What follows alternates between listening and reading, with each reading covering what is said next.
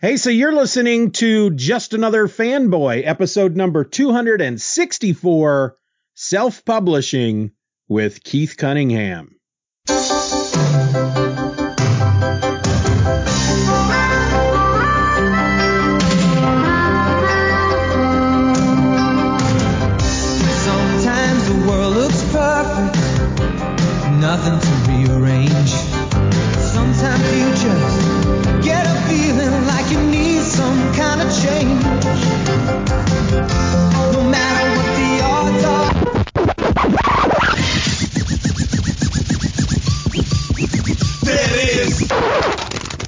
Apologise for that. But I think you'll find this a bit more interesting.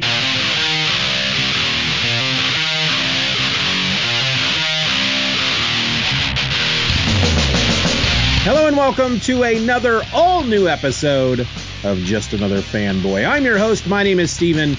And before we get in today, in today, I skipped a word there, didn't I? Before we get into the meat of the episode today, I just have a couple of uh, quick announcements to make. First off, we are reaching the end of May, and I have mentioned it before, but the end of May means the end of season six of Just Another Fanboy. Now, I had previously said that I was going to go away for a month. All of June, I was I was going to go on a, a, a little vacation, and therefore there would be no episodes of Just Another Fanboy released during the month of June. That is on the fast track to changing. I don't want to talk about it just yet.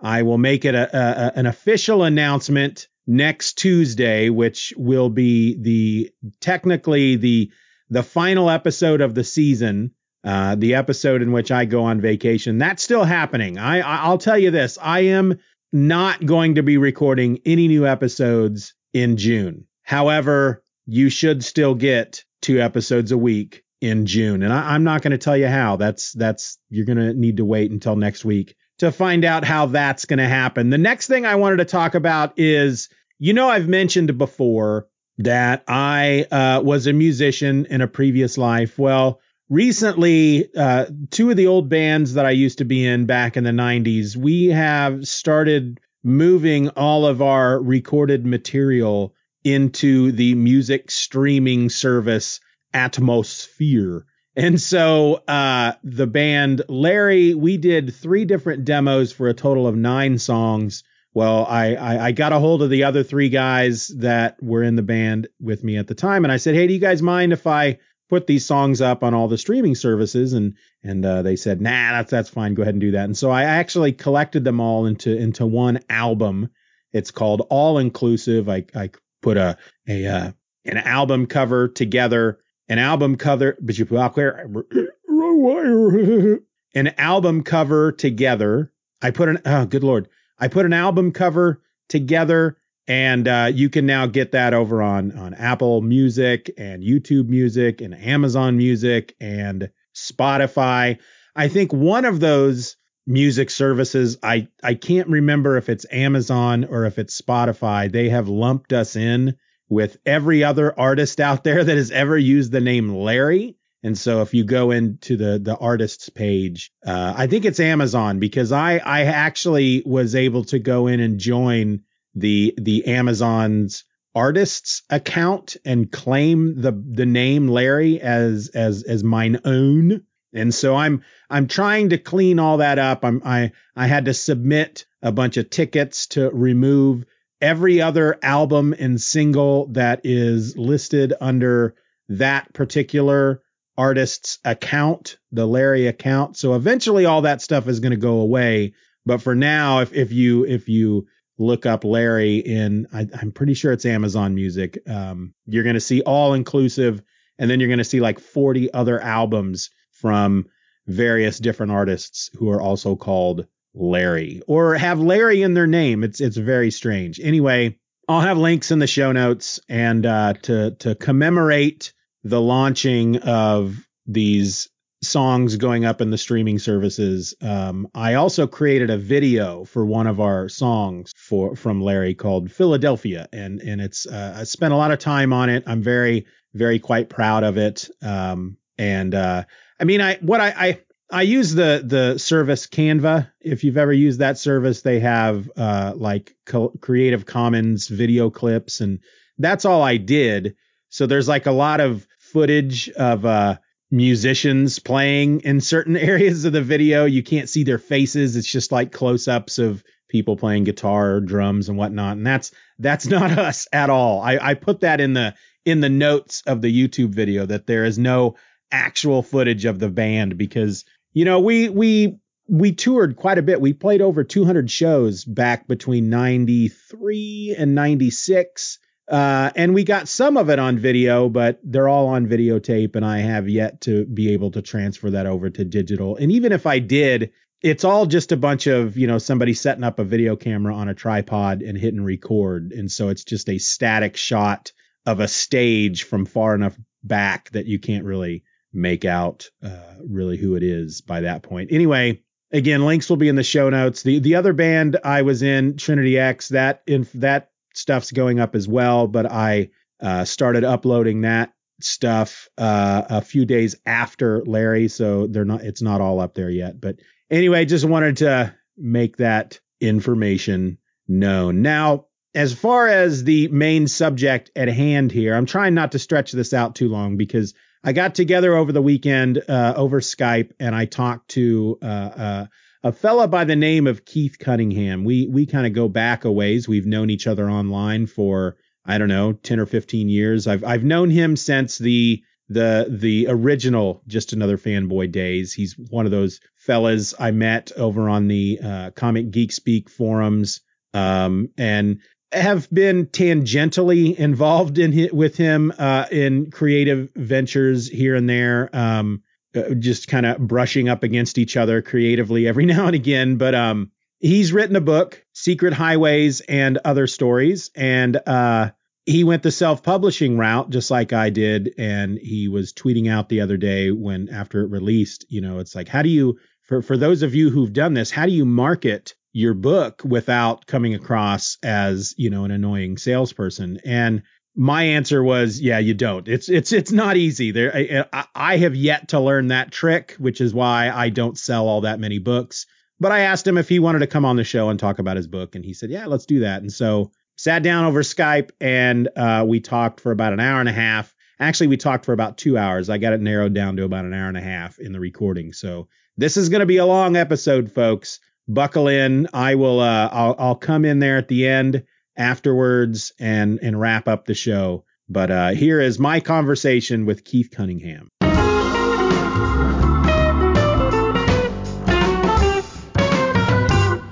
You have some fun stuff behind you. I just I just have to say. Yeah. You've got some fun stuff. I'm ooh, is that a is is that an original man is that a trade of the Man of Steel mini? That is actually a uh, just a artwork of the cover. Oh, okay. Is that what it's all those on, are up there? Yeah, they're like okay. wooden plaques. Oh, very nice. Very nice. That's some cool stuff. I don't recognize the Hulk cover. I don't know what that's from. Um, a, what issue is? I don't know. Uh, it's issue 105, July of some year. It was approved by the Comics Code Authority, and it was 12 right. cents. Well, I'm glad it was approved because I wouldn't have read it. Won't read those non-approved. Yeah comics. And then is the Iron Giant wearing a loincloth? Am I seeing that correctly? No, that is oh. oh. the uh, the wing of Destroyer. Okay, it looks like he's wearing. It's like you want. It's he, he's feeling Iron Giant. He's feeling modest. It's like yeah. nowhere pants must have Superman have loincloth. Well, Superman does wear the trunks. So. Yeah, he he he he's really doubling down on the underwear because he's yeah. like I I got him on the inside and the outside. Just want to make sure. Well, you know, if you're flying around, it gets cold up there. You want a little an extra layer. Yeah. A lot of Funko Pops. I love yes. I love the Funko Pops. There's so many that I would love to have. Or is as that, I call is, it, my retirement fund. Is that David Tennant, Doctor Who, with the sunglasses between the turtles and the the Man of Steel? Boards? No, that um, all of that is uh, Stranger Things ones. So that's oh okay. The kid with the oh okay, I recognize it now with the big sunglasses. I know who that is now. All right, that's the the the older boy. Yep. The cool one. I'm only I don't I, I don't know that I've gotten past season. I don't I think I watched I don't think I've started season three yet. I don't know what I'm waiting for. Yeah, it's like I think the season four starts in like a week. Yeah, I hear the season finale or the the series finale is going to be like two hours long. I thought they were making a season five though. I I don't know. I feel like I read that season four is going to be the last one, Mm, or maybe what I'm what I've been reading is about season five. I don't I don't know. maybe I don't pay a lot of attention. I don't know stuff. nothing. Yeah, you gotta. I just have this regular home decor behind me. You have like a- a grown up house. Well, I just don't have any. You know, it's like a I've I've run out of money to do collectibles, and b even if I had the money, I don't have room. I don't have room to put collectibles. I don't. I don't have. Obviously, I don't have my own room for this because I wouldn't. Otherwise, I wouldn't be out here in the middle of the dining room doing my podcasting. But uh, yeah, and I'm okay with that. You're gonna you you're still a young man, Keith. you're gonna you're gonna reach an age where you're just like uh, yeah, I don't I don't I don't have I don't have time for all that bric-a-brac. I don't have time for that nonsense. Well, it helps not to have you know a family to have to spend money on. So Well, that's true. I just I imagine if I didn't have that, just I I would probably be covered in all kinds of geekery all over the place, and then couldn't get a woman in here. see, it's a self fulfilling cycle. There's a trade-off. There's a trade-off. Yeah, she loves me despite the geekery. I do have an attic full of comic books that uh, are rather unsorted, and I just And never will be. Yeah, they never will be. Every time I go up and I, I I'm gonna go up there and sort these comics, and I stand there and look at them and go, I'm gonna go watch TV because there's a lot It's of like they're they're fine. yeah, they're they're good, they're fine, they're okay. All right, um, well, let's talk about your book, and then I think we'll just we'll just kind of go from there because you uh you know I'm I'm looking at your your website, which you uh, admitted earlier needs a bit of an update, but if I go to your about page, this is phantomspacemanstudios.com. I will have that link in the show notes. It says here on your about page that you are a writer, a cartoonist, and an animator. Um, but we're going to, I think, focus more on the the, the writer part today, uh, even though one of the things that you do that I, I enjoy uh, a couple times a week is the old stale popcorn uh, web comic that is that's all you right i mean you're you're writing it you're drawing it it's it's you Yep. Uh, yeah. Uh, the it's Ryan King and I came up with the concept a while back, and we did like an earlier incarnation of it. Mhm. But I was the one who relaunched it, and he's like, "By all means, go for it." And for my sins, I have. Yeah, yeah. So everything that you've been putting up there for stale popcorn lately, that's that's all brand new stuff, correct? Um, some of it has been remade of they're like remakes of older strips, ones that still apply Okay. that aren't like dated. But yeah, it's all it's all new art and stuff. And it's about uh, movie theater. Yep. The the employees, it's like uh, you know, if if we're going to use a a marketing technique where you, you always have to elevator pitch everything and it's always best to from what I hear to use like a it's speed meets die hard, you know, it's die It hard on a bus. exactly that's what like that's what Speed speed meets yeah. Die Hard. So it's so uh, uh, stale popcorn would be like Clerks meets I don't know Clerks in a movie theater, right? Yeah, there you are. Yeah, there you go. Clerks. Yeah, I worked as a film projectionist for five years, so. Yeah, that must have been fun. it had its moments. There were definitely some interesting things, and then the um, switch over to digital projection kind of made that job obsolete. Yeah, yeah, I get that. The only comparison I can make it to is when I I was working in a uh, Walgreens photo lab. And they switched from processing uh, film to just only doing digital photos, and it's like I went from Print. feeling like I had a skill to then just pushing buttons. That's Mhm. you know. So all right, that's uh yeah, still. So I've I've kind of like in my head I've included like the the idea that the theater in Stale Popcorn has like they have one old projector yeah that they run older movies on for special. Yeah because there's going to be certain movies from back in the day that they don't that that's your only choice. You Yeah. gotta you gotta do the real. And is it is it like what we saw in um Fight Club where there's a little mark in the movie so the projectionist knows to switch out the reels? Is that Well, the, the the thing about that was that used to be the the way it was when they were using the carbon arc projectors. So you had like two projectors side by side. Mhm. Um, when they moved to the xenon bulb projectors, they would actually assemble the whole film onto one big reel out of the smaller reels. So those marks are where the reel begins and ends Okay. but um, the projectionist basically just had to assemble all of that and then it would be built for the run as when it was in there and then it'd tear it down for when they shipped it back Sorry, I had a minor freak out there. A spider literally just it came down from the you ceiling. missed your chance to become a superhero I did. I did. But with my luck, it, uh I would just die. so yeah, that was uh that was some film uh geekery knowledge for everybody out there. Xenon bulb. Did I get that right? yep uh, it's a basic it's yeah it's a Z- xenon the gas inside a compressed bulb that don't touch it with your bare hand because when the skin oil heats up when the bulb goes off it'll go off like a hand grenade And everyone in the world will die. That's how the zombie apocalypse starts. Yes. That's it's, it says that on the side. no the- but you can probably lose a few fingers Yeah, and that would suck. Working with old projectionists are like, don't ever touch the, you know, like an old shop teacher without with missing fingers and stuff. this one was a bandsaw this one was the diabetes Nice. So what made you what made you decide to uh cuz you just looking at your your your web page, you are obviously uh you got kind of your hands in a bunch of different creative uh ventures, different areas, animation, writing. my fingers in more comics. pies than a leper at a bake sale All right. A leper, huh? What is Okay, took me a second. I'm a little slow. Took me a second. Why why would a leper be Okay, no, I get it now. See. Yeah. Wow.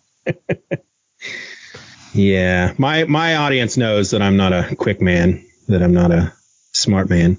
But I know that you have dabbled in the writing of the short stories. And I guess this this book and I, I obviously have to pull it up because I can't remember the title right off the top of my head. Secret Highways and Other Stories uh, would be a culmination of uh, years of writing short stories. Would that be correct? Am I am I making Yeah. the wrong guess? Yeah, before I actually started like the cartooning, long before that I was doing prose. Yeah. And I kind of fell out of it a little bit just because cartooning takes up so much time. Yeah. And there's almost a when it comes to something like a like a web comic, there's more of a uh, of an instant audience gratification with a Right. web comic than than prose because you know unless you're writing like Unless it's mine, stories- which does not have an audience. yes. I think I think I think I think a lot of us are in that boat. You know, I, I we may spend some time here with with uh, with Stephen being bitter about the whole creative world out there because uh, you know I've I, I've I've had my fingers in a lot of pies as well and uh, have have tasted the the bitter taste of failure many times over.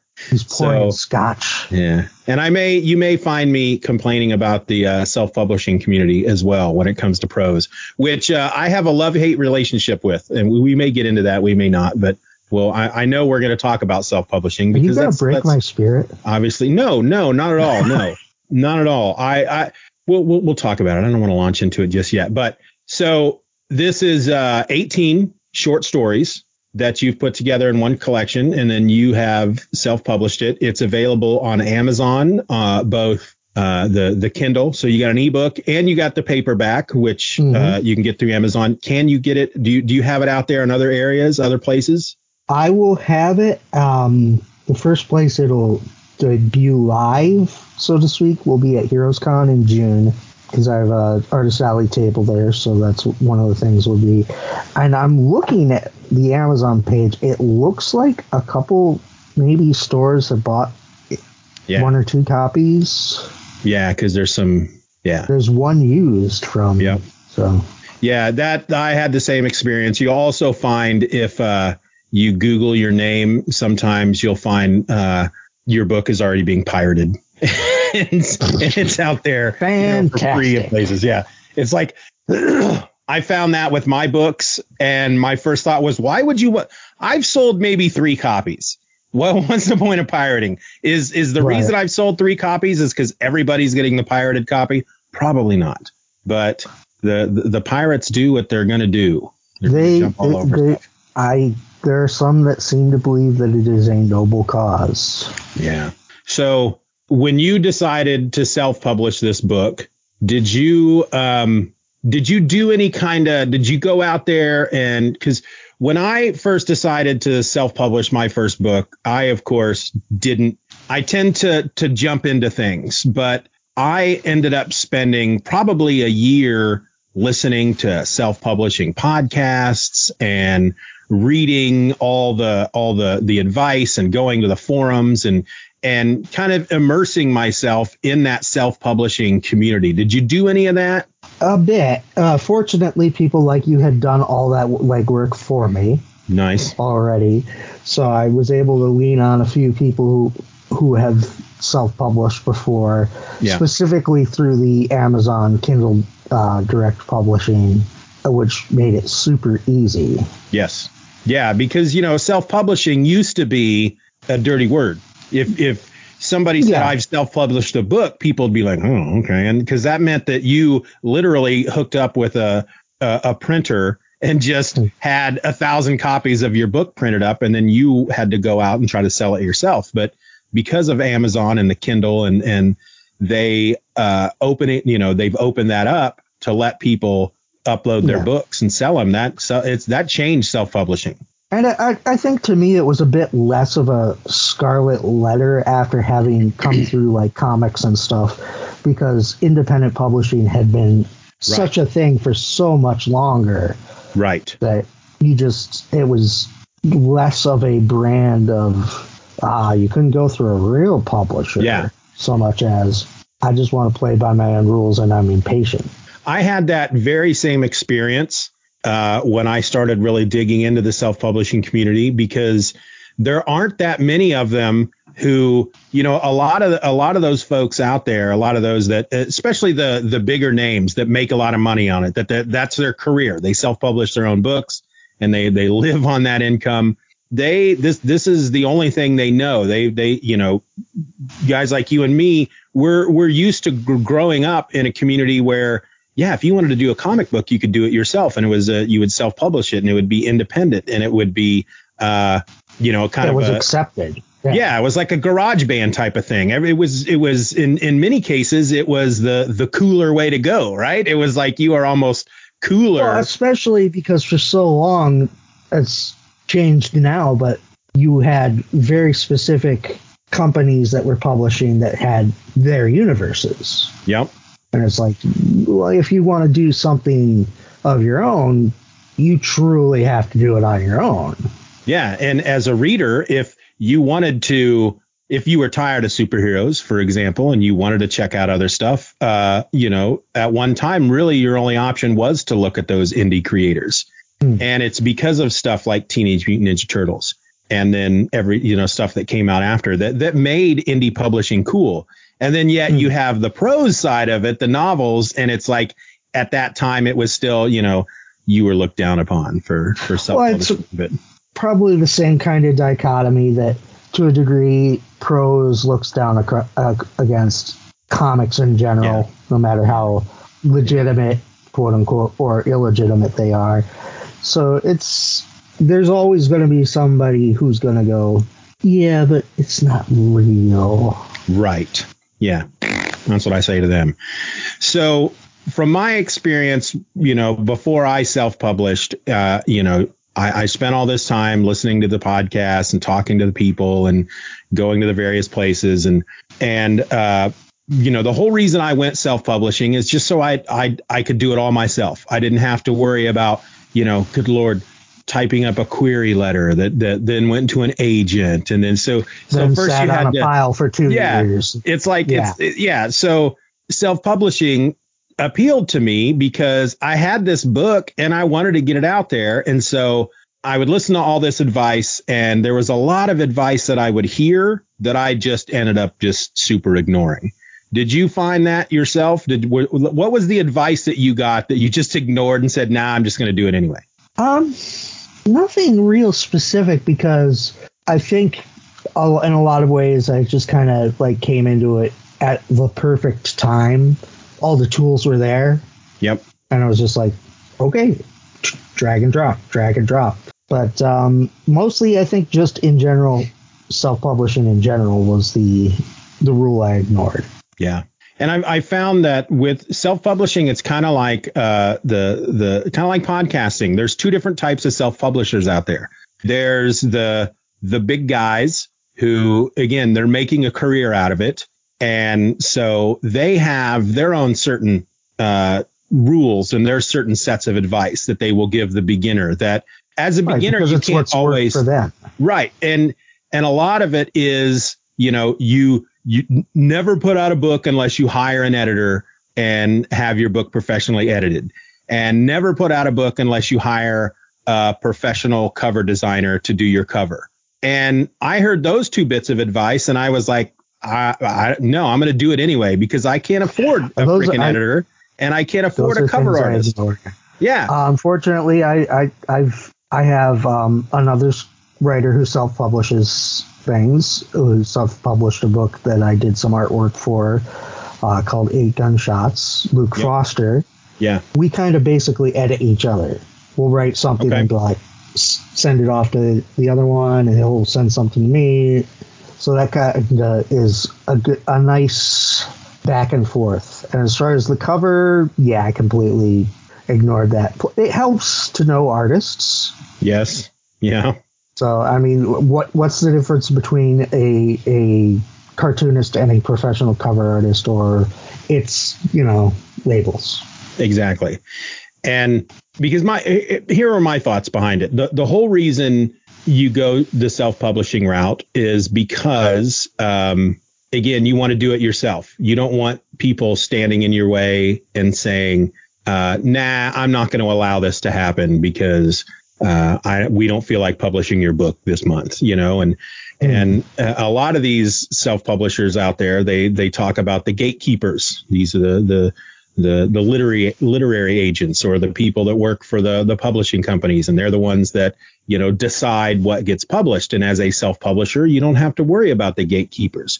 And yet, at the same time, if you listen to a lot of their advice, it's like they kind of set up their own gatekeeping policies, which is don't self-publish a book unless you have the kind of money that it takes to have your book edited and and formatted and uh you know the the professional cover artist and and all that crap. And it's like that's that's that's all well and good.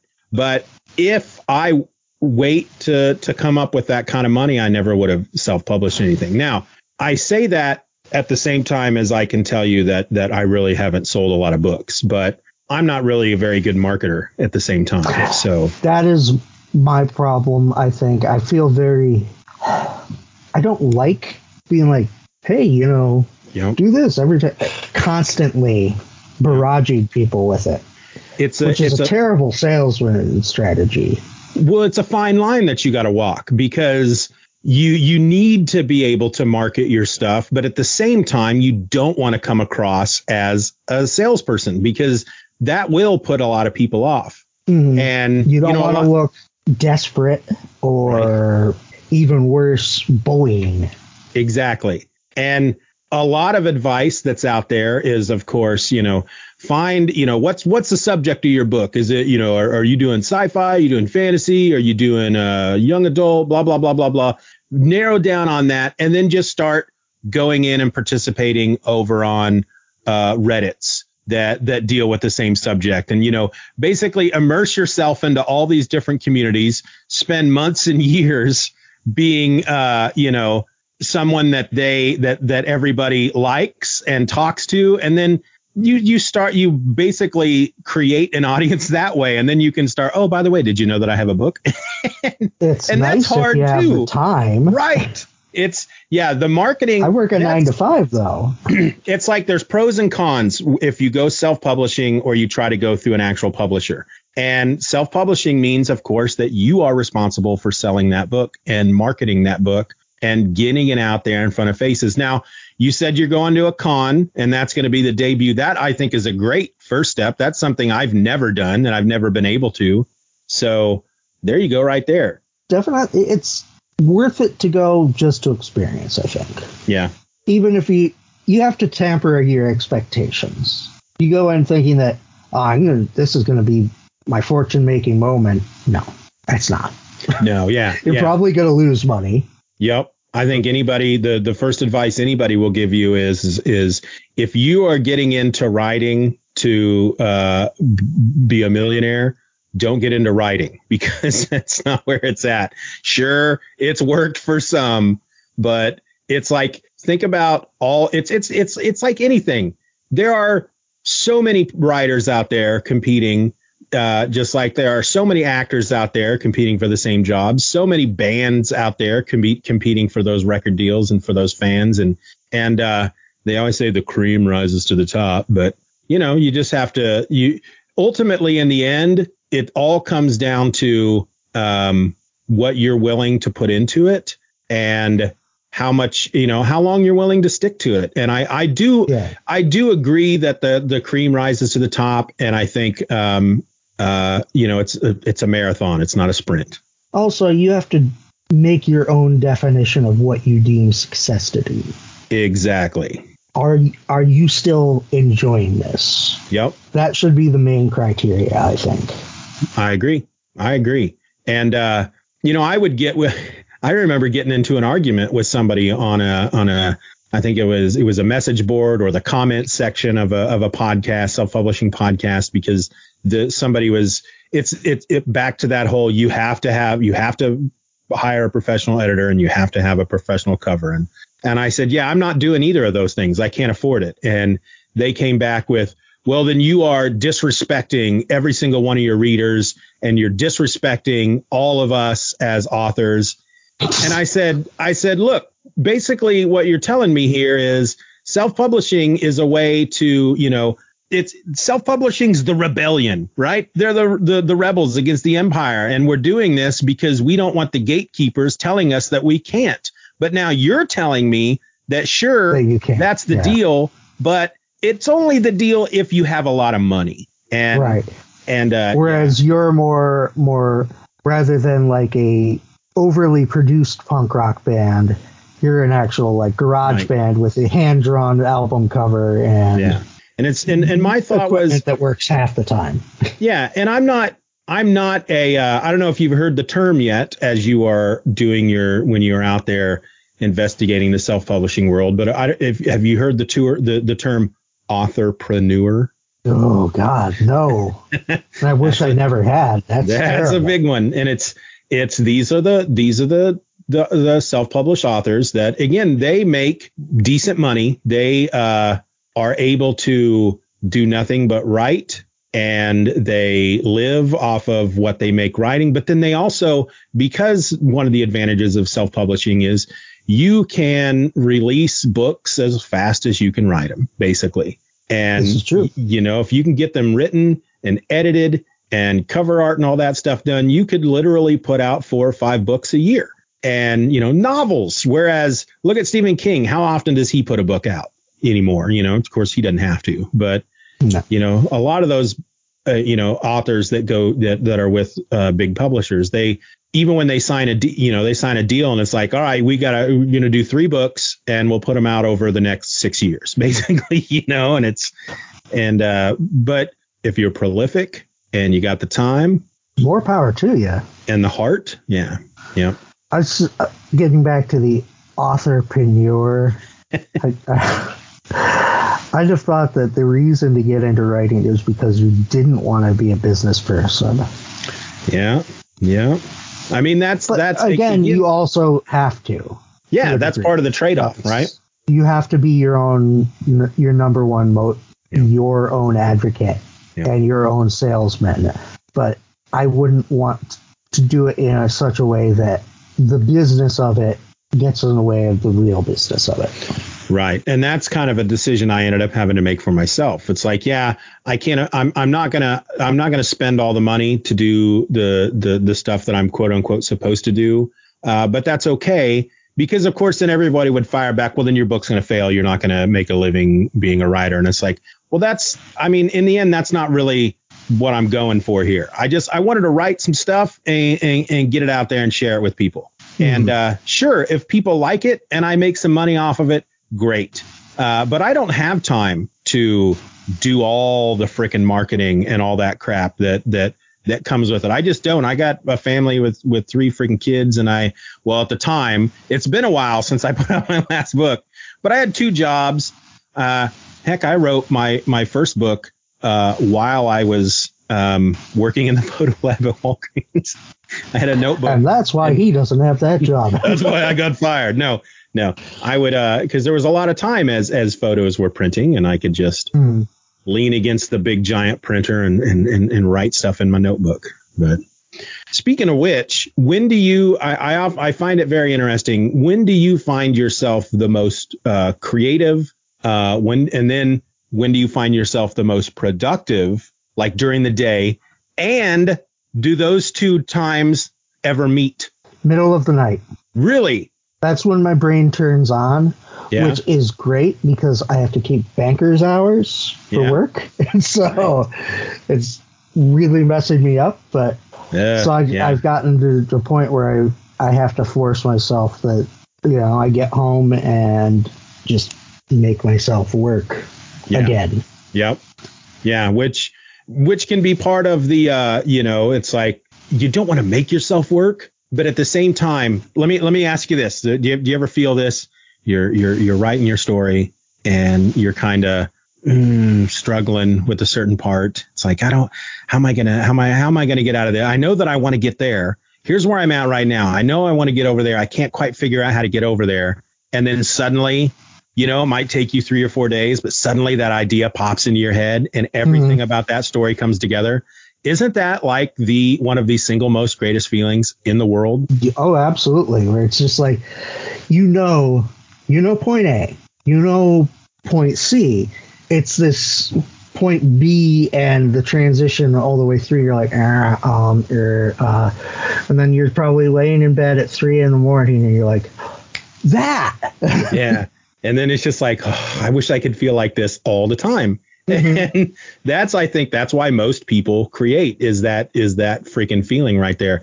You know that that that stuff there in the middle, that's what Jim Butcher calls the big swampy middle. Mm-hmm. He's you know, I, I read a whole article on writing from him and he's like, for for a lot of authors, you you, you come up with the with the beginning and you, you come up with the ending. Those are the easy bits.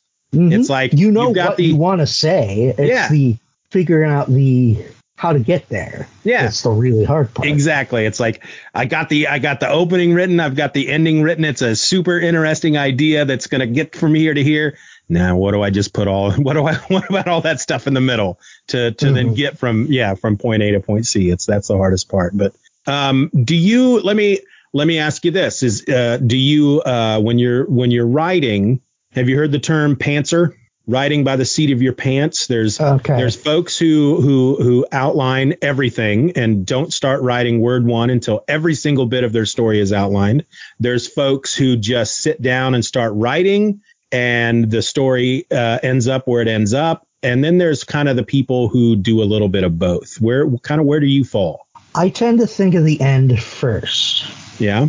Because I, I I I know what it helps me to know where I want to end. Mm-hmm. Then I, I do the beginning and then the middle. And I like to kind of leave myself a lot of freedom in the middle too. Yeah. Which is, I know, not a real interesting answer, but no, it's a it's a it's a good answer because I I do find it fascinating. Everybody is is is a little bit different. Stephen King is a is a pantser as they call him, and uh, mm. he I remember reading something, you know, along before I really started writing, where he would say, you know, I, I have no idea where I'm going. I just start the book. I have an idea and I start writing and I have no idea where it's going and, until it gets there. And I used to think that's bull crap.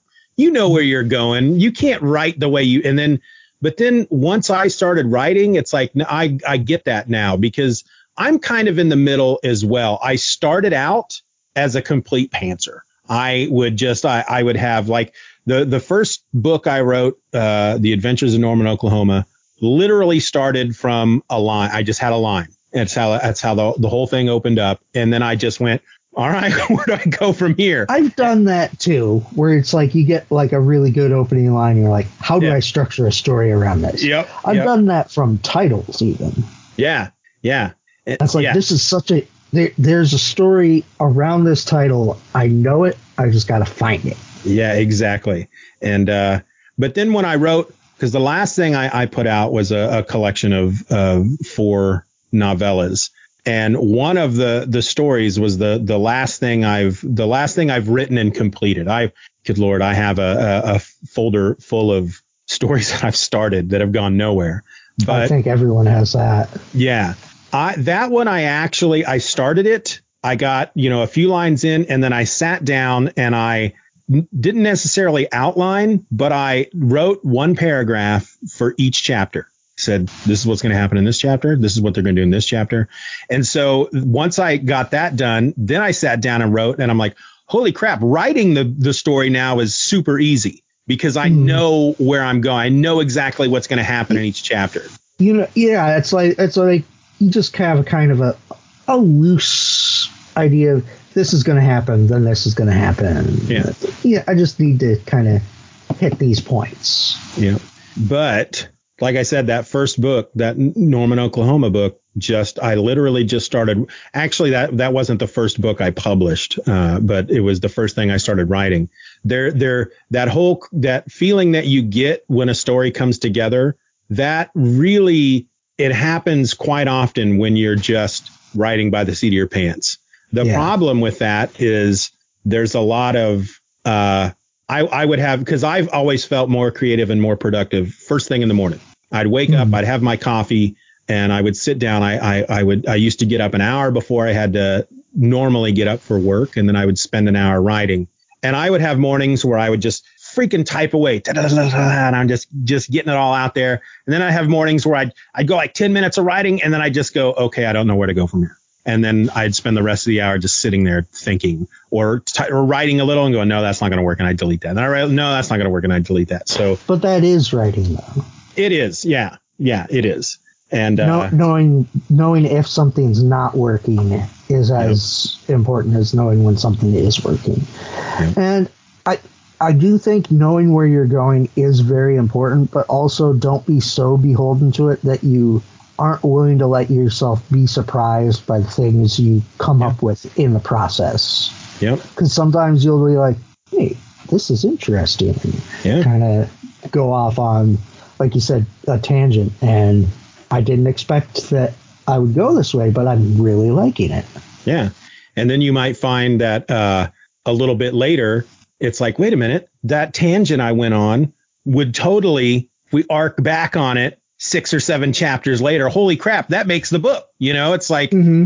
I figured or out in a short twist. story, it's like you're you realize, well, wait, this is actually if I have this tangent, this is actually two short stories. Yeah. Yep. it's like, or you know, or these two short stories. I'm looking at them, and then it's like, no, these are actually one. I just need to. I had Yep. one idea that I was trying to do too much with, or it's it needs to be a very malleable process. Yeah, and you you have to know and be able to accept when something is not working and that it's okay to just throw it all away, you know? Mm-hmm. And yet still kind of hold on to like it. You burn it. You just you know yeah, you put it on the shelf. Exactly, in case you need to come back to it and go, "All right, I can I can do something else with this." You know. because you never know when that moment where you're like, I got it it is going to happen. And it's Yep. like six years later, I Yeah. know what I need to do with this. Exactly. Yeah. And that again, that's a pretty good darn feeling. hmm pretty good. So let tell us a little bit about t- tell us about the book because I do have it. I got the I got it on my Kindle and I will admit I'm not done with it. I've started. I'm I'm a, um I don't have a lot of time, but I'm I'm partway into the first story at this point. Okay. But it's 18 short stories. Um, I'll tell you what. Let me just real quick. Let me read the official Amazon description, and then you can The expound official. on that if you want. to. Okay. Um, and and when I say official, this is what you wrote the description because that's what we do. Which is as official as it's going to get. That's right. This is I'm often told, uh, or was often told uh, when I was writing the the hardest and probably one of the most important parts of writing your book is writing this description. Writing the stories is easy. Yeah. Trying to sum it up, impossible. Exactly, because you want to. It's like you want to. You want to give so much in that description without giving anything away, but enough that people. uh, it's really hard. It's hard. All right. So it says on a forgotten roadway in Oklahoma, two brothers find out they're on a collision course with terror. A husband finds a magic portal in his backyard. A science fiction hero steps off the screen and into the life of a young boy. On Route 66, two men, each traumatized by World War II, cross paths in one very strange motel room. A lonely town in the frozen Alaskan wilderness is terrorized by a creature out of Inuit legend. In the ruins of a future America, a crossroads demon makes a new best friend. The lone survivor of the Roswell crash faces off against an old foe. Secret Highways contains 18 stories of the weird and fantastic inspired by the American experience. Now, I'll tell you, I this is a really good description. Um, there's a lot of this that really appeals to me. Uh, the the science fiction hero steps off to steps off to the screen steps off the screen and into the life of a young boy. I find that very intriguing. Um, the the Alaskan wilderness with the Inuit legend that there's a lot of this just in this description. I'd be like, okay, I got to check this out because a lot of this sounds really interesting. So expound on that. Tell me, tell you know, sell us sell us your book. Come on, man, market. Okay. Okay. Okay. No pressure. well, the first story in the collection is the one titled Secret Highways, and it's sort and it stands on its own, but it also kind of sets up the concept of the book that there is America has a lot of weird things to it. And there are stories that are unusual, and not all of them are maybe true, and but some of them are legends, and some of them are warnings. So the idea was a few of the stories in the book could potentially be seen as taking place in the same kind of world. Well, obviously, some of them do not. Uh, but you could maybe say that it's like being told from a point of view of maybe people around a campfire sharing stories about about what could be, what is, what some people think. Yeah. My my main, um, I guess, in point of inspiration when it comes to writing, it would be things like Ray Bradbury or especially like the Twilight Zone. Mhm. So each of the stories has that kind of uh, Twilight Zone vibe. I hope. Yeah. I nailed. But um, I wanted in this collection each of the stories to either reflect a place in America, an aspect of America, be it good or bad. So the ones that are set in like vaguely future things will like reflect things potentially where we could wind up if we don't do things right or because there's there's one story in there um, release for us which is like the idea of reality TV taken to like the most extreme Yeah. example Fun. and how insane and dystopian that could be. Whereas the idea of the science fiction hero stepping off the screen and coming into the young boy's life, it's an homage to the old movie serials like Flash Gordon back in the day, but it also is reflective of the boy's emotional state. Yeah. And there's a lot of stuff like I thought about like trying to touch on in like American history that I'd have liked to have hit like bullet points of well this is a key American event or place or experience and it just didn't for one reason or another I couldn't find the angle on it. Yeah. So maybe there's room for a second one at some point, but uh, hopefully hopefully it's honest Yeah. Yeah. as honest as a story, uh, as honest as a book where you know space aliens and monsters can be. Well, what kind of what kind of I mean, what kind of reactions are you getting currently from uh, anybody that you know that may have have read it? You know, like uh, you said, you had your friend Luke who does uh, some editing and, and stuff like that for you, and I'm assuming you have other folks in your life that may have read some of these stories. Well, no, but well, nobody's ever going to say to your face, "This is terrible." right, right, But um, I, I'm really what I'm waiting for is to see what the completely blind reaction, Yeah. which have, hasn't really happened yet. Yeah, start looking for uh, reviews To on Amazon, for example. Yep, yep. Reviews on Amazon are not easy to get. Yeah, You need them if they're very important for the the sale of the book, but they're they're not easy to get, unfortunately. The easy ones to get, and you know what? Here's the thing. Here's the way I look at it, because people are more than likely to leave a review on something they didn't like, and so yes, if if your if if your book's not getting any review, reviews but you're getting sales then my yeah it's like okay well maybe people actually like it then because uh, everybody loves to talk about what they hate. Everybody loves i just spent money on something and this is why i didn't like it. But just trying to get people to tell other people you know in a in a in a setting like that that they liked something is not always easy and i'm, I'm not sure why that is right. And I guess that is the advantage of the Reddit type model where you can just upvote something. Yep. Yep. So now that you have gone through this, you, you know, you compiled your 18 stories, you formatted them, you converted into an ebook, you converted into a paperback, you've, you've held that paperback in your hand, you've, you know, you've, you've got it out there, it's self-published. What is your, what is your overall feeling about the experience? Is it, is it positive? Blinding tear. Yeah. yep. Yep. But do you, are you ready to do another one? like being a parent, probably in the sense Yeah. that it's a roller coaster. You Yeah. have moments of just sheer like, oh, what am I doing? yeah. And and then like, yeah, I'm super proud of this. Yeah. But mostly there's a lot of poop. Yeah. Yeah. Do you find that um, you're really excited for complete strangers to read it, but then if Yes. you learn that somebody you know, hey, I picked up your book, it's like, oh my God, do I want them to read that? you know? I do, yes, I actually yeah, because it's like there's stuff in there that uh, like you have to disconnect yourself from the characters. Sometimes it's like the character will say something that you would never say, or do something that you would never do, and it's like obviously I'm doing this for the story and Yeah. to il- il- like reveal something about the character, but it's like oh geez, this is terrible human.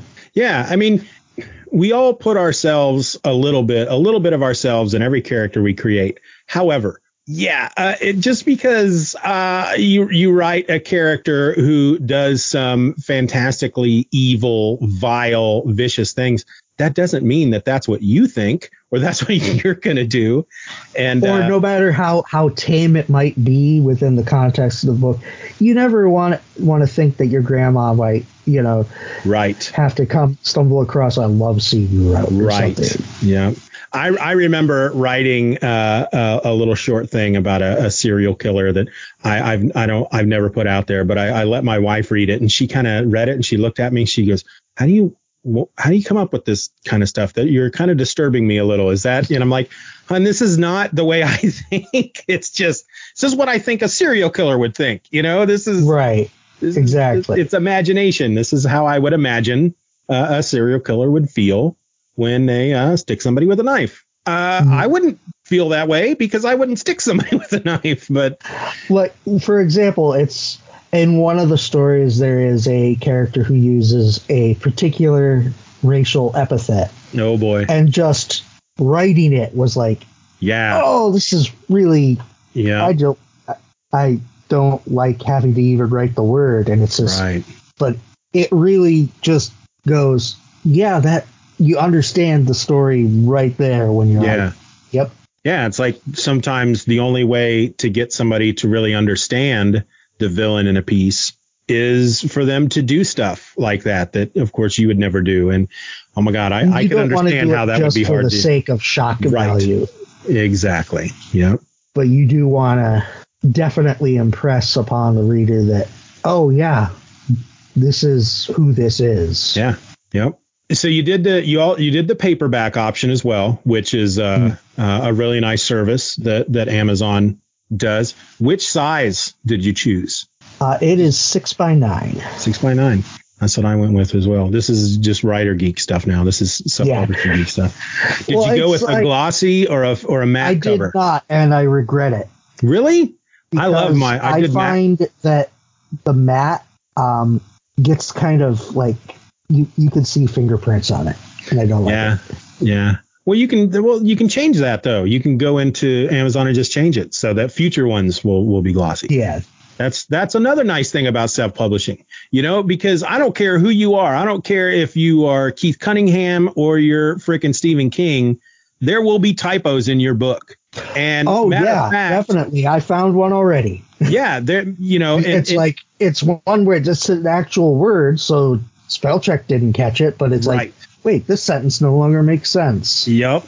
And And you know, and then you're looking at something and you're like, I should have italicized this line, and it would have formatted it a little nicer. And it's a little because you're never fully gonna let it go. You're always gonna be exactly. people like gave George Lucas so much stuff for like Yep. not being able to let go. But I get it. No, I totally get it. You're always gonna look and go, eh, well, this and then this. Yeah, that's better. Yeah, it's like this is what I wanted to do back then, but uh, the technology wouldn't allow it. Now that I, I can do it, I want to do it. Get, let, just let me do it. Yeah. But you know, with even like uh, you know, you could pick up a, a freaking Stephen King novel and you're reading it and realize, holy crap, they misspelled this word.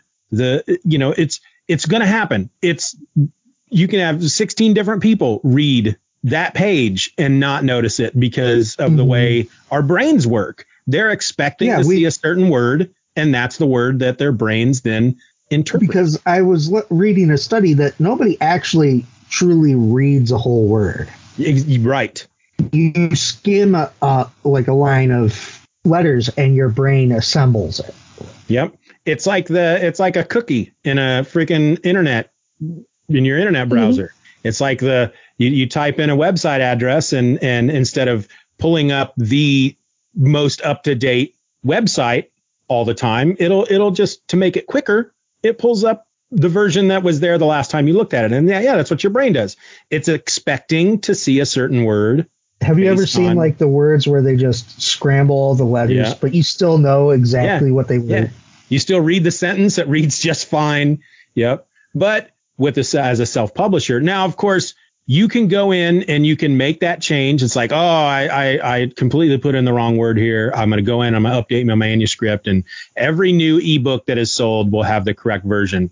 Now, of course, every paperback that you've already printed out to sell, and every paperback that has been bought will still have that incorrect version. And that But- just increases the value. No. that's right. I've got I've got the version where he didn't put the apostrophe in can't on page 63. Yay. But uh yeah. So glossy, huh? You think you should have went with the glossy? I think so. I went I went with I probably just have really sweaty hands though, so I went with matte, the the matte finish on all mine. I did have uh, one of the books. Um, our friend Harold, who did the cover for one of my books, uh, I sent him a copy, and he thought it would have looked better on glossy. But I think with the actual cover that I have, like if you're just looking at it separate from handling it, it Mm-hmm. looks better in matte. yeah, But I think when it comes to actually reading, glossy is better. so let's let's get into more geeky technical stuff. Um, what did you use to put the cover together? That it was actually as far as like the program or Yeah, yeah, well, the piece of artwork was easy because I actually had a um, public domain photo that I was allowed to use. nice. So I was, I was just looking at it and like, well, that's perfect for this. Why wouldn't I use that? Um, as far as the technology, I used the same program that I use as when I do my cartooning, which is Clip Studio Paint. Yeah, So I just created a um, canvas that was the six by nine size and dragged everything in, and I already had all of my fonts and stuff ready to go, so I was able to just Nice. I use a combination of uh, Canva and then a really old version of Adobe Photoshop. Hey, Photoshop works. Yeah, That's what yeah. I used for many, many years until they went to the subscription model. yeah, yeah, me too. So, okay, um, what do you use as your your writing tool? What what software do you use? Microsoft Word. Really? Yeah, and it was nice because I was able to do all the actual like paperback formatting in it too. Yeah. which I didn't realize I would be able to do. Yeah, But I- Amazon's uh, had like a this is how you do this inside Microsoft Word. Yep. Yep. Yeah, I use Word for for my paperback formatting as well. I use a thing called uh, Scrivener for when I when I write, and it also formats. Uh, it does the converting for ebook to different to the Oh, different nice. e- ebook. Uh, you know, whether the Mobi for your your Kindle or your EPUB for for other places and PDF. It's And it's really to nice. check that out. Yeah, it's um I I ended up getting it uh for it was either a discount or for free because of the one year that I did NaNoWriMo, the Mhm. National Writer Novel Writing in a Month or whatever it's called, and I actually uh did the 50,000 words in the month and they often give away prizes for people who can do that and one of the prizes was the the Scrivener software. So Yeah, that's fifty thousand in a month. Jeez. but That's- then I've I've done the- I've done twenty four hour comic day, which is a yeah. stressful experience too. Yeah, I haven't done fifty thousand uh, in a month since then, and that's ultimately what became my my first published book. But uh, Scrivener is a nice piece of software because it's it's built for um, for writing and publishing, whether it's a novel or scripts. Mhm. You know, it's it's it's got a uh, one of the things I ended up finding very helpful when it came to that last story where I um, just basically created a description for each paragraph. I didn't have to do that within the book itself. There are these little like There's- note cards that float. Sounds a little bit like a program called Celtx. probably. There's a lot. They're all That very that was more specifically for screenwriting. Yeah, I think Scrivener is uh wa- Does was Scrivener originally have like tools set in for formatting for like screenplay format? Yeah, yeah. I, I think it was originally marketed as a uh, tool for screenwriters, but a lot of uh, self-publishing novelists have have started using it as well, and so they've they've made updates. to- Probably because to- it to makes the that. Kindle formatting so easy. Yep. Yeah.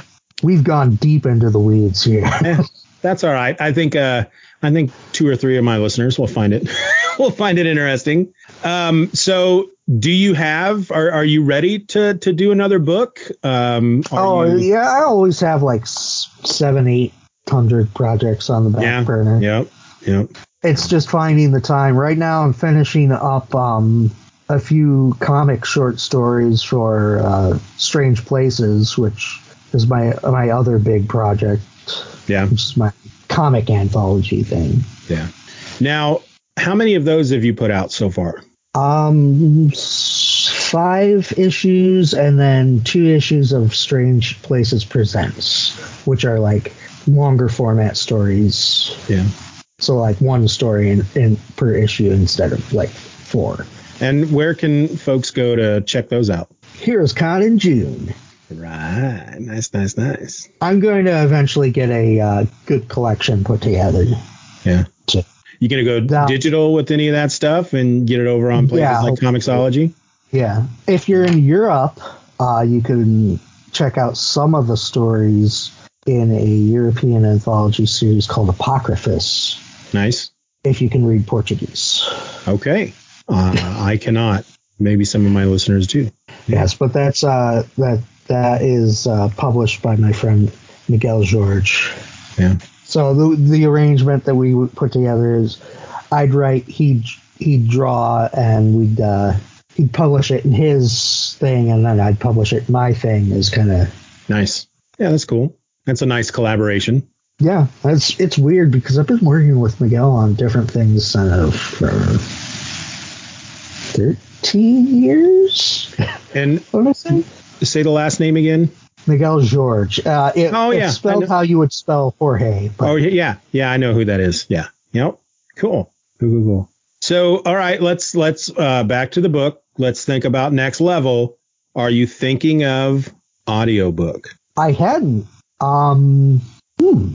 You know, Amazon has. Uh, well, I don't know if they still do it. I know they have their uh, their ACX, I think is what it's called, where you can you know upload your own your own audiobook. But through that, they may still do it. Um, they had a program where you could hook up with uh, audiobook narrators and basically you you can work out various deals with them. And in some cases you know you just you pay them up front and they record it.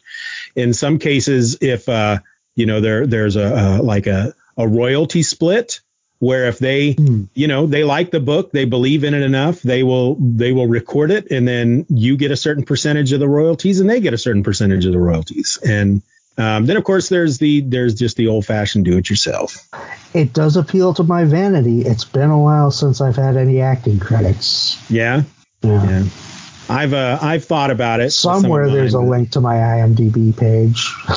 It's- been I so think it's long on since your- I've done film stuff. i think it's on your website Probably. Um, Yep, another fun thing about the idea of doing like the audiobook is I could uh, play with some of the sound editing and yep make it more of an immersive experience, which again is not something I've had a chance to do really since college. yeah So Playing I'm- with sound I, is- I do. playing with sound is fun It, it it really is. Um, yeah, I haven't done any film related stuff since then, and it's want to scratch that itch. yeah yeah yeah oh he's going off on a new direction I know. See, I can't. I have a real hard time sitting still. Yeah. No, I get that. I, uh, you know what? I am the same way. It's just that uh, I'm also rather lazy. So it's like, you know, I got this twitch and it's like, I want to be creative. I want to be creative, but I don't want to really do anything right now. My, mine was mostly like, but I also have to work and pay my bills. Right. Yeah. Real life, real life just run it kind of kicks you in the butt every now and then. And it's like, yeah, I'm also saving up money to buy a house. Uh, Yeah, so yeah. Yeah. All right. Um, trying to think if there's any more questions I have in regard to your book and then self-publishing in general, because uh, it's been a while since I've done it, and every once in a while, when are I, you going to next try something? I don't know. I, like I said, I, I, every once in a while I open up my just my, my, the script here. my- yeah. there- now it's my podcast. I am Gotcha. the captain now. every once in a while I open up my Scrivener and I look at various things that I've started and try to decide because I do I want to put out something else. I it is it's a it's a it can be a long and grueling uh very emotional process, but Mhm. when it's over that's it there th- you know on the one hand it's like it's uh, I've got this. It's done. It's complete. Boom it's out But there. you're you also feel a so little good. depressed because you're like, what now? yeah what's yeah yeah. It's like there's nothing. What am i supposed to do tomorrow morning right? And then of I- course I- you're it's probably like a like a bit like empty nester syndrome. yeah. And then of course you, you put it out there and then 10 minutes later you're looking at the you're on the the dashboard on looking the at the reports stats. say how many hasn't- people are buying how many why isn't this selling hundreds of thousands of copies already yeah what am I doing wrong? I need to make more people aware. Yeah. I give up. I'm never doing this again.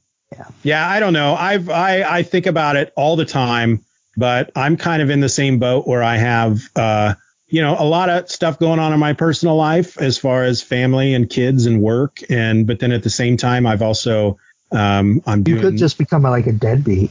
I could I could I don't think I have the I don't I don't think emotionally I can handle that. I think I think I think I would actually let the guilt get to me. See, the But, key is just become cold and dead inside, like me. Yeah, I'm working on that. I've been taking pills, but they haven't they haven't kicked in yet. The, They're the robot depressants. pills. They're just depressants Yeah, depressants. antidepressants. Yeah, cold heart pills. But uh, yeah, uh, right. You know, it's like I the podcasting almost at this point is kind of scratching that creative itch to a certain extent. Uh, but yeah, I do. I, I I look longingly at the the nine or ten different things that I have started uh, over the years and. I want to publish each and every one of them, but I'm just, uh, it, it's like, there's a reason Isn't why I that the stopped. worst that w- you want to be creative and then feel guilty Yes. when you don't? And then Yes. you look at other people who who just can seem to like go around and live their lives, and you just like, why can't I have that? Yeah. Why why can't why why why am I not forced to stay up in the middle of the night just feeling guilty because it's like, no, I'm gonna get a full night's sleep tonight instead of I really Yeah. should have finished this thing. Right. Yeah. Yeah. And then, then there's all those folks out there that are being creative and writing and publishing and putting out comics or, or, or, or books or, or whatever. And yeah, Just- You just hate them. Hate each and every one of them. And they hate themselves just as That's much. true. Sure. That's true. It's it's like it's the grass is always greener thing, but it's a different different set of. I'm sure they're feeling the same thing. Yeah. Creative people, not not trying to claim that I am, but are de- we're definitely a uh, a a broken set of toys. Yeah, very true. Very much true. Yep. All right. Um, what else you got going on? What is is there? Uh, what's on the what's what's in the fire for Keith Cunningham? What irons do you got? You got stale popcorn. That's Yeah, popcorn. that's going for a while. Is there is there a an end date to that or a break or is it you just I am looking at maybe doing it in like seasons. yeah? Um, I think so that helps. Maybe around fall, I might take like a a season break for a couple months. Yeah, I think with something like that, you almost kind of have to because then instead of sitting down each time you're getting ready to to create a new strip from scratch, you're not thinking to yourself, "All right, here's the next one in the ever expanding line of strips I have to do forever with no end in sight." Where Well, I fortunately I like to work with a buffer on that, so Yeah, I'm usually about 30 strips ahead. Oh, that is good. That's really good. Yeah. I built up a lot before I actually launched. Yeah, that's always a good idea. I'm usually too impatient to do stuff like that. You know, I, uh, I, with this podcast, I've kind of designed it. I, I do seasons.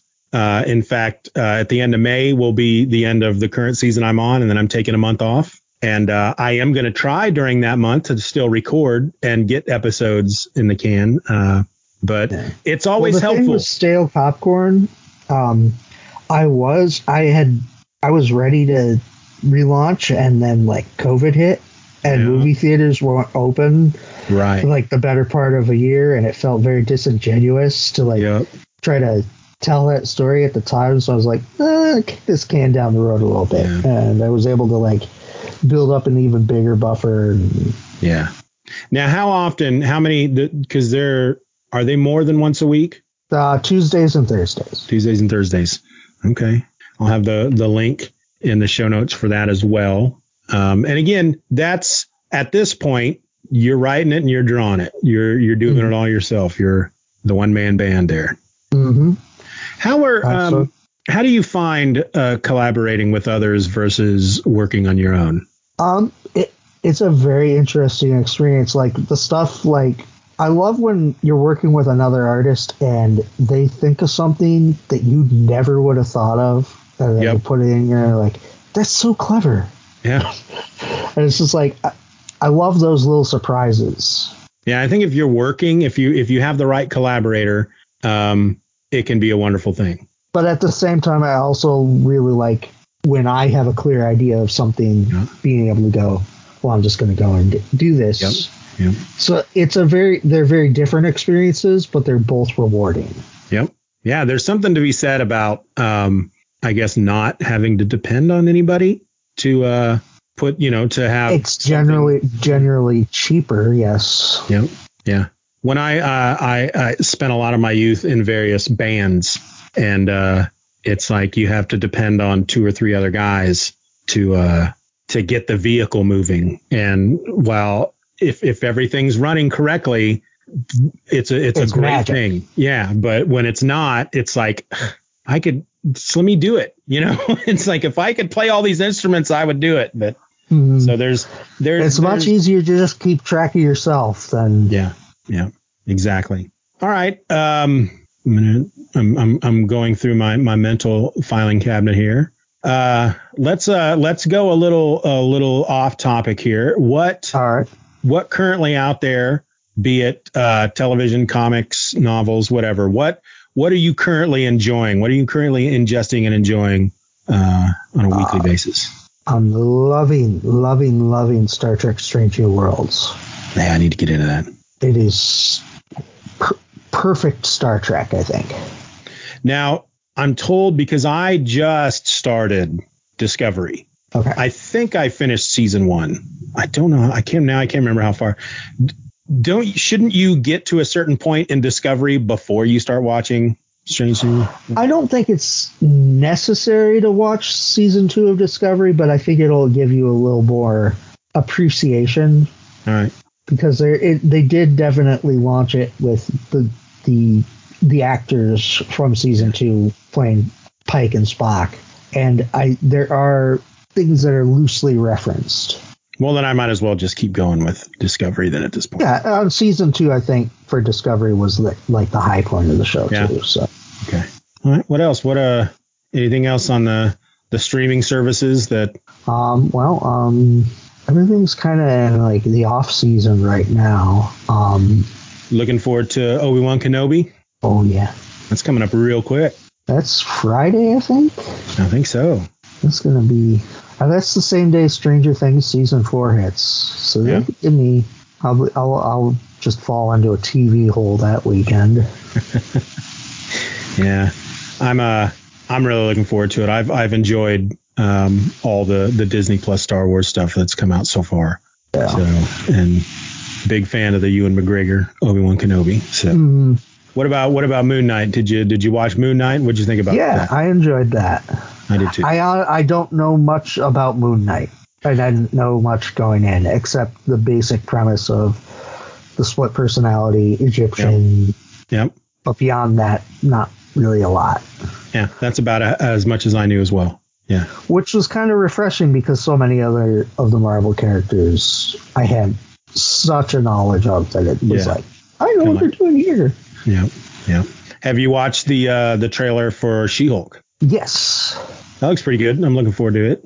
obviously the uh, uh, I saw a lot of people complaining about the CGI I was it's- I was obviously one. it's not done yet. See, see, I was I was one of those people. I'm like, I'm not I'm not too thrilled about the CGI, but the moment somebody pointed that out to me, I was like, oh yeah, that makes sense.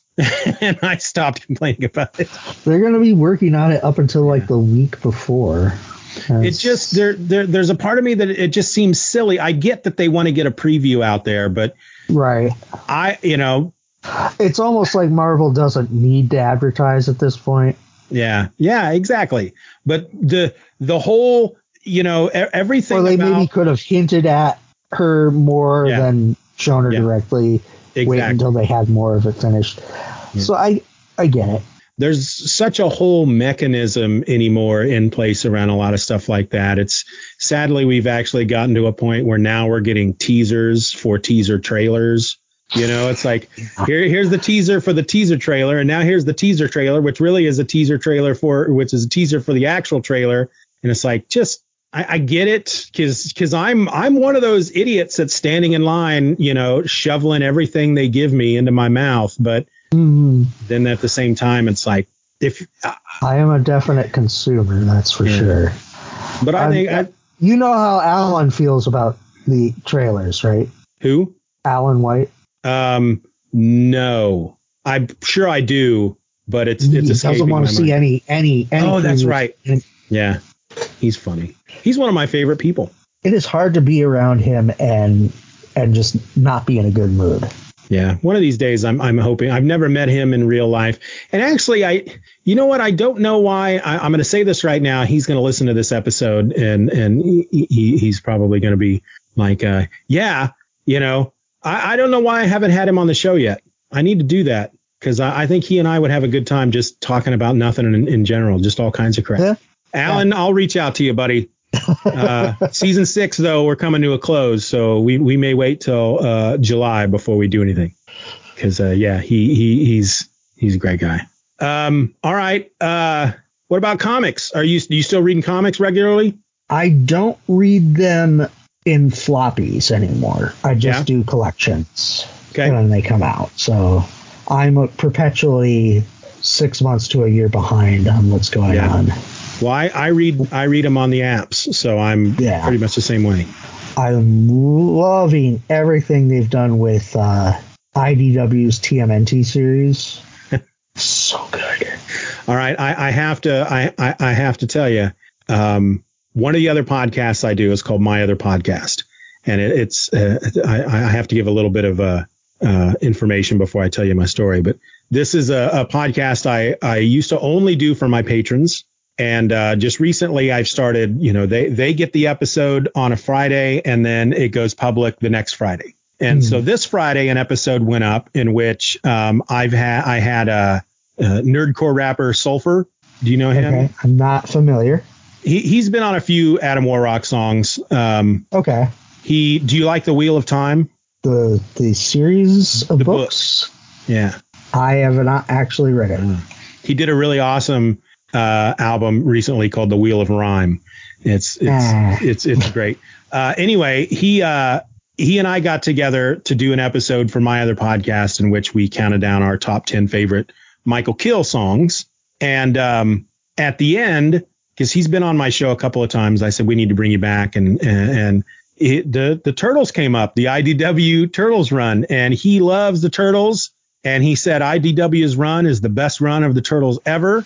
It And, uh, really, they it is like it's taking so much from it, like every version of the turtles throughout, and it's culminating it into something that's touches on the fun, but also the seriousness of like the original run. It's just Yeah. perfect. Well, I'm reading I'm reading the first collection right now. I think I just started issue three, and uh, and then him and I will will get together later on down the line and talk about that first collection. So yeah, I'll get there.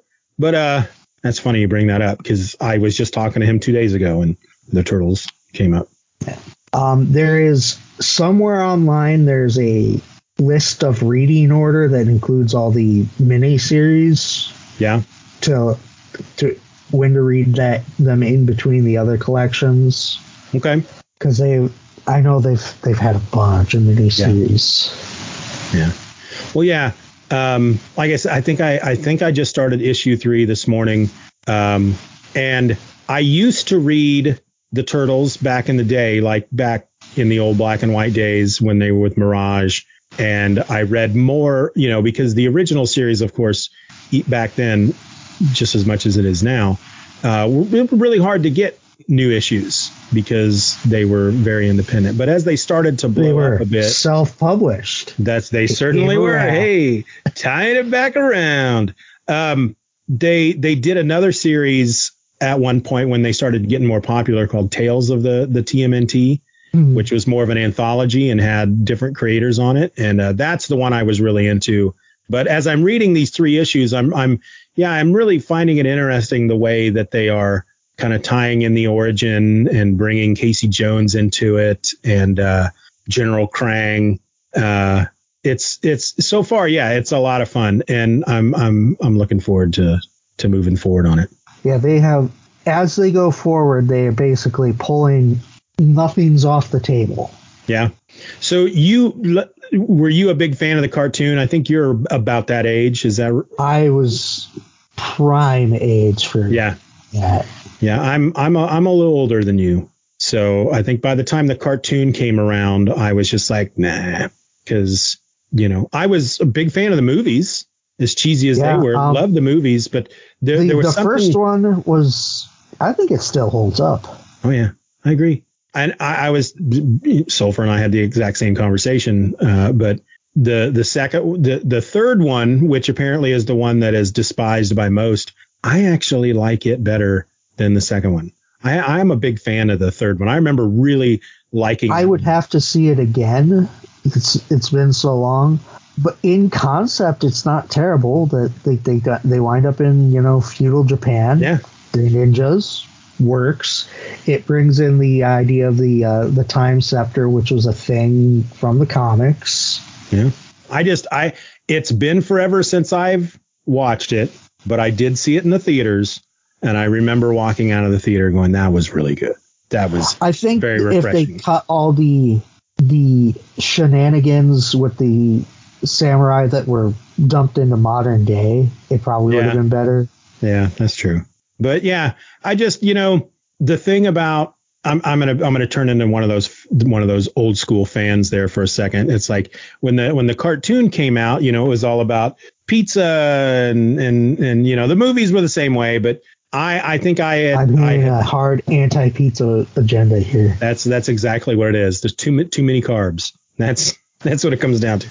But it's it's like uh, for me, I completely understand it though because had I been at that age, had I been your age, oh my god, I I would have totally been into that cartoon. It's like the people my age who were totally into GI Joe and Transformers. Mhm.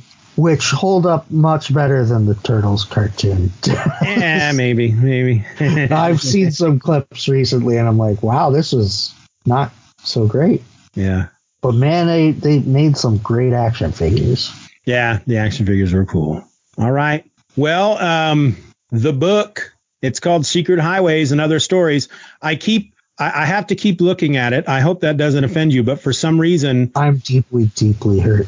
Well, because be, I keep thinking of because your your comic, uh, Strange. I know I know it's Strange something, right? Strange Places. Strange Places. Because of Stranger Things and because of the the Star Trek show, the the Stranger Thing is just in my head all the time now.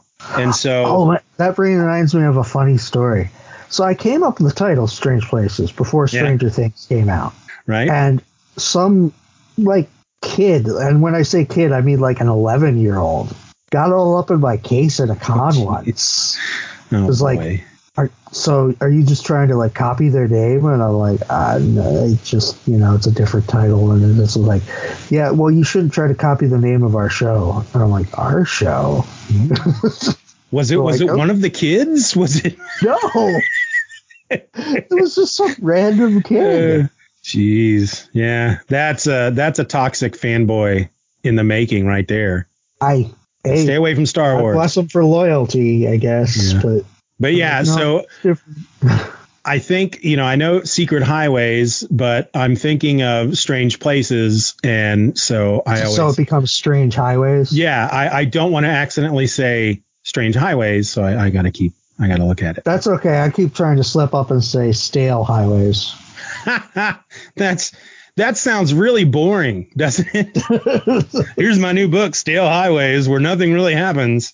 People just drive from place to place and yeah. It's it's the Seinfeld of of a Twilight Zone short stories. the episode where nothing happens. The twist is nothing happens. Nothing happens. So right now it's at it's at Amazon. Um, six dollars for the Kindle, sixteen for paperback. Not bad. Good pricing.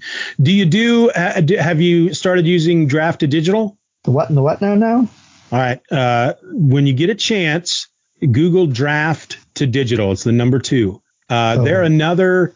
Basically, if uh, if you want to get your book out in a lot of other places, Draft to Digital is your second stop. So you got okay. Amazon, that's the major place. You go to Draft to Digital, it's going to send it out to to a lot of other places.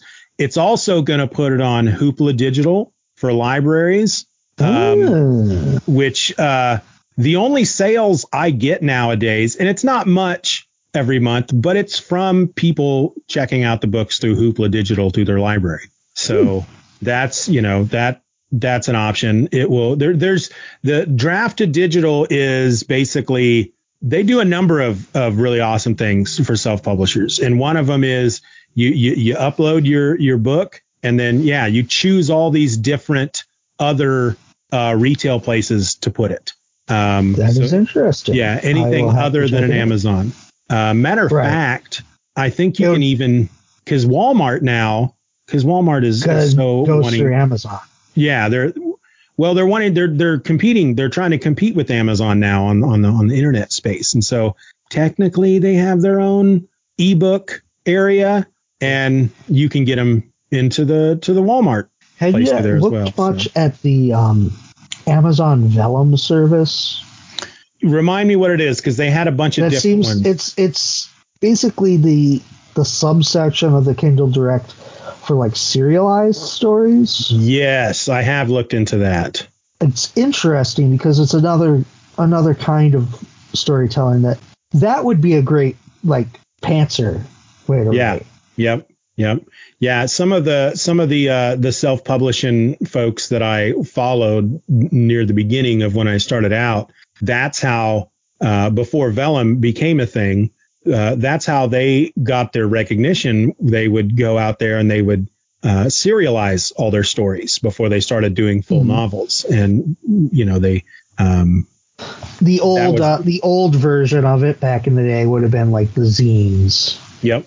Yeah, yeah, I, and and in fact, uh, yeah, it's really interesting because I did check into it, and I was going to do, uh, I was going to serialize something at one point, but knowing the way my creative output works, where I could have three months where I'm just banging stuff out and then suddenly have six months where it's just nothing, just not feeling creative at all. Mm. Something like that's only going to work for me if I already have it completed, you know, and then start releasing Yeah. it serialized. And You don't want to do it in a way that where you're just creating the extra stress for yourself. exactly. When uh, in, in terms of self-publishing because you're not getting paid for it like that. Yep. Yep. I could fi- I- I'll work with a deadline if there's you know monetary gain to be had Yep. there. But I don't often find- cause stress. Yeah, I often find deadlines do work for me, but only up to a certain point. you know, Mm. so yeah, I think I think the it does serialized discipline. it does. I just don't have any, and I'm an old dog, so I can't be taught new tricks. That's that's the rule. It's in the books, but uh, I think it's a very Keep on, interesting. uh, cross stitch. Yes, people have put it on pillows and stuff. I think it's a very interesting model, and uh, um, would love to do it. And I think I think it's really I think it's a really good idea. Unfortunately, a lot of people take like their full novel and they just release it one chapter at a time like that, and it's like mm-hmm. that's Which that's is not, not, really, really, yeah that's not serialized. It's it it's, it's, needs to be episodic. You know, it almost needs to Yeah. be a full story each. in each chapter. Yeah, or all intentionally designed to right. we're going to we are going to like movie serial this where we have the cliffhanger and then Yep. Yeah, it's it's you know, and it's it's the kind of stories that we grew up with reading old Marvel and DC comics. You know, Mhm. it's uh every issue ends with a with a cliffhanger uh, that is quickly resolved in the next issue, and then off to the next uh, story. Basically, is Yep. is how a lot of that works. So yeah. All right. Well, um, Keith, uh, I want to thank you for coming on. Um, this is we've talked many times through email, but I think this is the first time we've done a. Uh, I think back in the day, um, Ultra Friends Go. Maybe I'm old. My memory doesn't work very well. I really, I yeah. I'm sure we did. Ultra Friends Go. Yeah, man. I remember that a little. Way back. That's old school stuff. That was that was my first round of just another fanboy, wasn't it? That was way back in 2006, 7, 8, somewhere around there. I'm not even sure. You'd have to ask Harold. He might. Yeah. Good lord. You're bringing up kids memories. Are actually kids and uh, instead of full-grown adults. And I was going to say y'all were babies, but Harold's actually Harold's the exact same age as me. He just he's he was born in March. I'm, I was born in July, so he's a little bit older. So he's I like to call him old man. But so if you know how old Harold is, and you know how old I'm about to be in in July. we're gonna put him on blast for his age. What? We're just gonna put it all over the internet. Yep. Like Harold's old. Look at this. That's the that the theme of this episode. Really, we were just all of that was to get to this point. Yes. My Harold whole life is been old. to get to this point. He's older than all of us. Yay! Makes us feel better about ourselves. just like All right. pushing over a toddler because it's easy.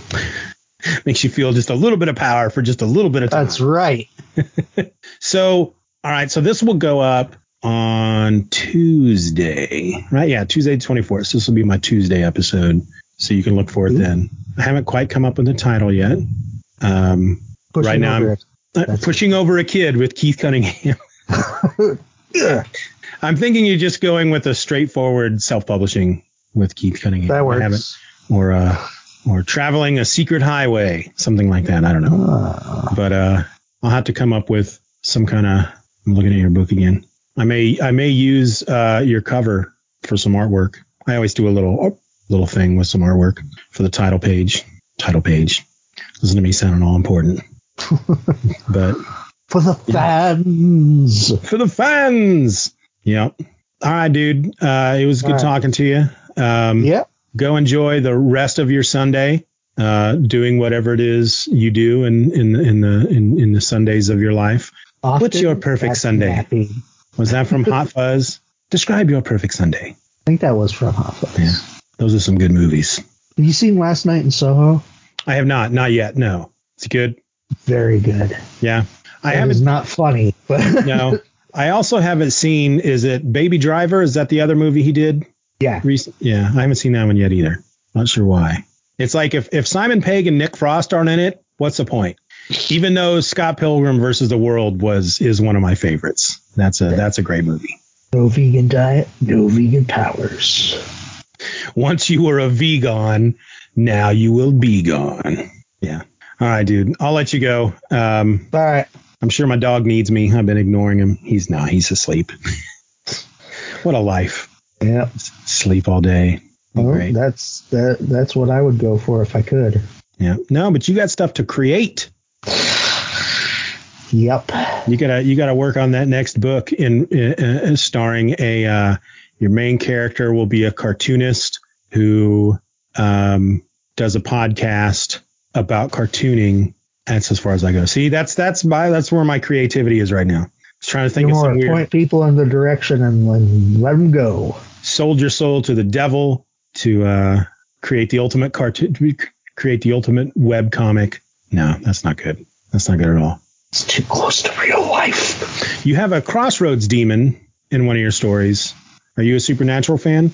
I know that's not where Uh, I've crossroads never demons seen it. come from. Okay, they're one of their one of their big elements is is crossroad demons. Yeah. All right. Well, I'm not going to push you towards supernatural. I mean, it's only 15 seasons worth of stuff. Yeah, yeah, that's too much commitment for. It's a, it's a lot of stuff. It's worth it. There's like a prequel coming out too. Yes, there is. Yes, there is.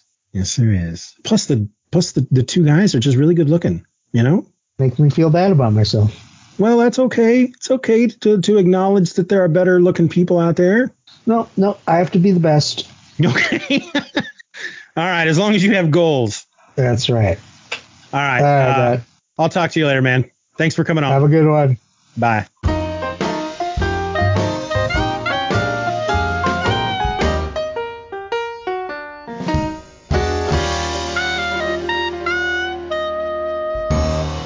There you go, folks. That was a long talk. We covered many topics. Uh, we delved into self publishing quite a bit because I do find it rather interesting. I find it an interesting subject since, you know, I've done it. I, I want to do it again. Um, I just have to finish writing the 20 or so stories that I started. Um, yeah, but that's the episode. So, of course, as I always say, if you want to provide me with any feedback, I have an email address. I have a phone number that you can call and leave a voicemail, or you can use the phone number to send me a text. I honestly don't have any of that information in front of me. Well, the email address, just another fanboy at gmail.com. I've, I've, I've rather memorized that one, but the phone number I don't have memorized yet, and I don't have it in front of me, but it's in the show notes. So please feel free to do that. Also, feel free to rate and review us over on your podcasting app of choice, providing they allow you to do that. And of course, you know, just spread the word. Thunderbird, tell everybody about the show. Much appreciated. You can also join us over at the Patreon, patreon.com slash Stephen R. Orr. And for as little as a dollar a month, um, you're going to get stuff like my other podcast a week before everybody else. I try to get these episodes out to my patrons earlier than what you regular folks, you know, when you regular folks. Uh, I'm going to bear down on the regular folks thing because I've said it twice now, and uh, uh, I'm going to say it again. When you regular folks get this, I try to make it available earlier to the patrons. I've been failing quite often there, and uh, hopefully the month that I take off in June, I'll be able to use some of that time to get ahead of the game because I would like to, whenever possible, record and release everything on the patron, the patron, the Patreon a week before it goes out to you regular folks. I don't mean that as a slight, regular folks, because uh, I'm just as regular as everybody else. But you get that for a dollar a month, and plus you're you're helping me to uh, pay all my podcasting bills and whatnot. Other than that, folks, I really don't have anything else to say to, to wrap this up. I know that we're gonna get a JAF classic episode on Thursday. I have no idea what it's about because I haven't listened to it uh, since it was released back in, I think we're in January of 2007 at this point. And then next week, you will get episode number 266, the, the episode that goes out before I go on vacation. And then uh, just wait to see what you get in June. Be nice to each other.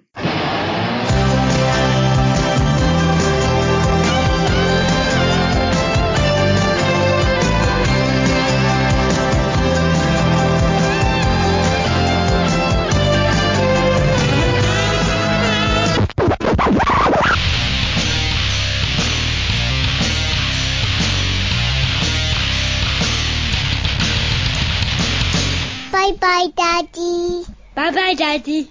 Good job. Oh.